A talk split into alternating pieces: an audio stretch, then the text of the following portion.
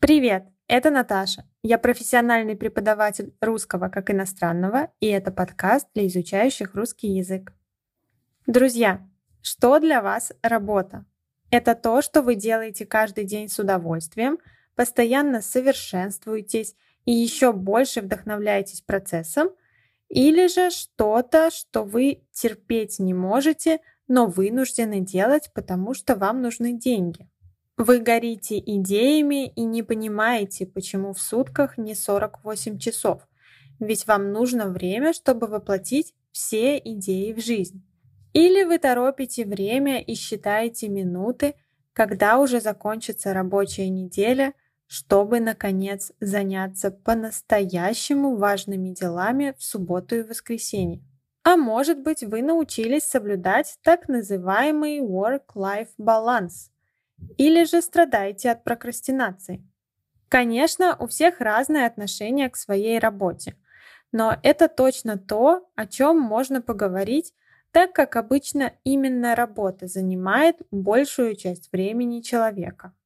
В России, например, стандартная продолжительность рабочего времени 40 часов в неделю. И, конечно, если человек проводит столько времени за нелюбимым занятием, это очень грустно. Вообще, я рада, что сейчас я могу озвучивать свои идеи относительно того, что человек должен как можно больше делать того, что приносит ему положительные эмоции и помогает раскрыть потенциал. Сейчас я объясню почему. Наверное, это также проблема разницы поколений, о которой я тоже бы хотела поговорить в одном из следующих подкастов.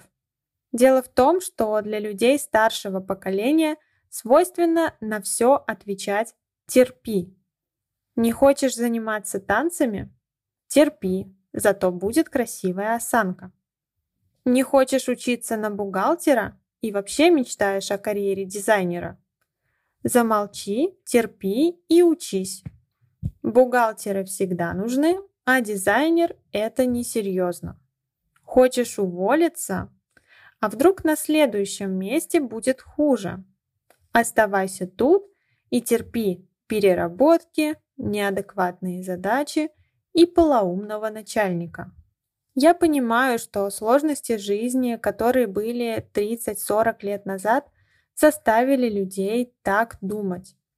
Но сейчас другое время, и меняется оно еще быстрее.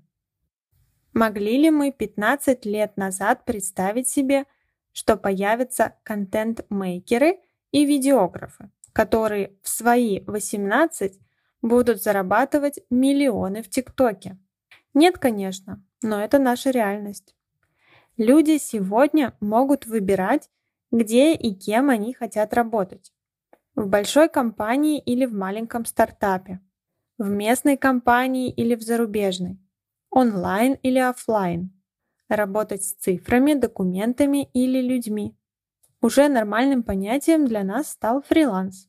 Кстати, о терминологии. Давайте посмотрим, какие слова и фразы есть в русском языке на этот счет.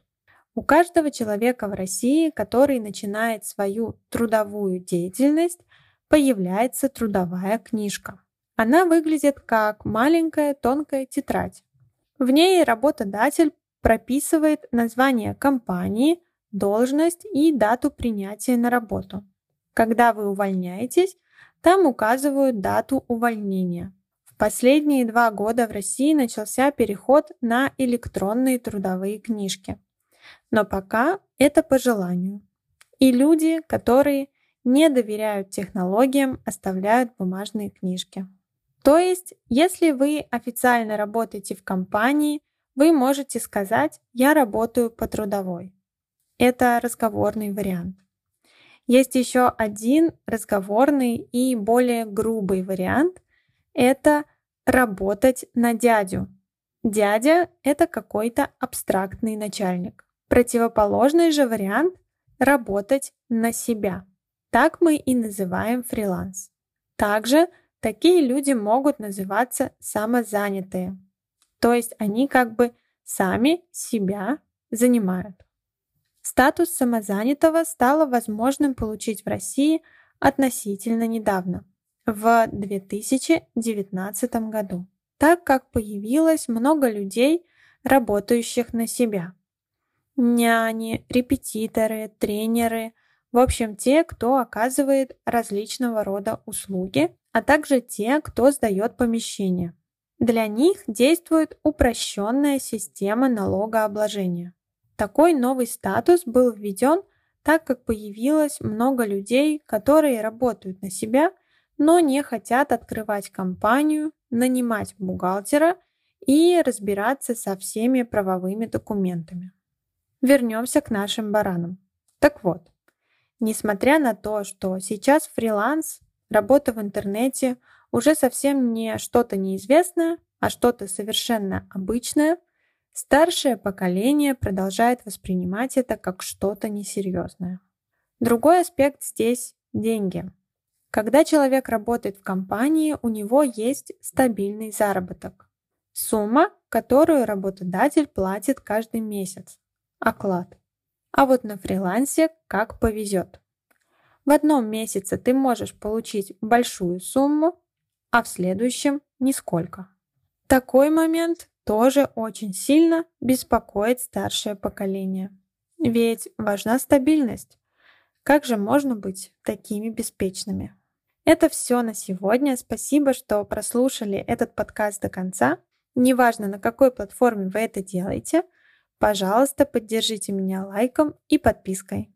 Также, если вы хотите получать скрипт каждому подкасту, предлагаю присоединиться к моему сообществу на Patreon. Спасибо всем, кто уже присоединился. Услышимся.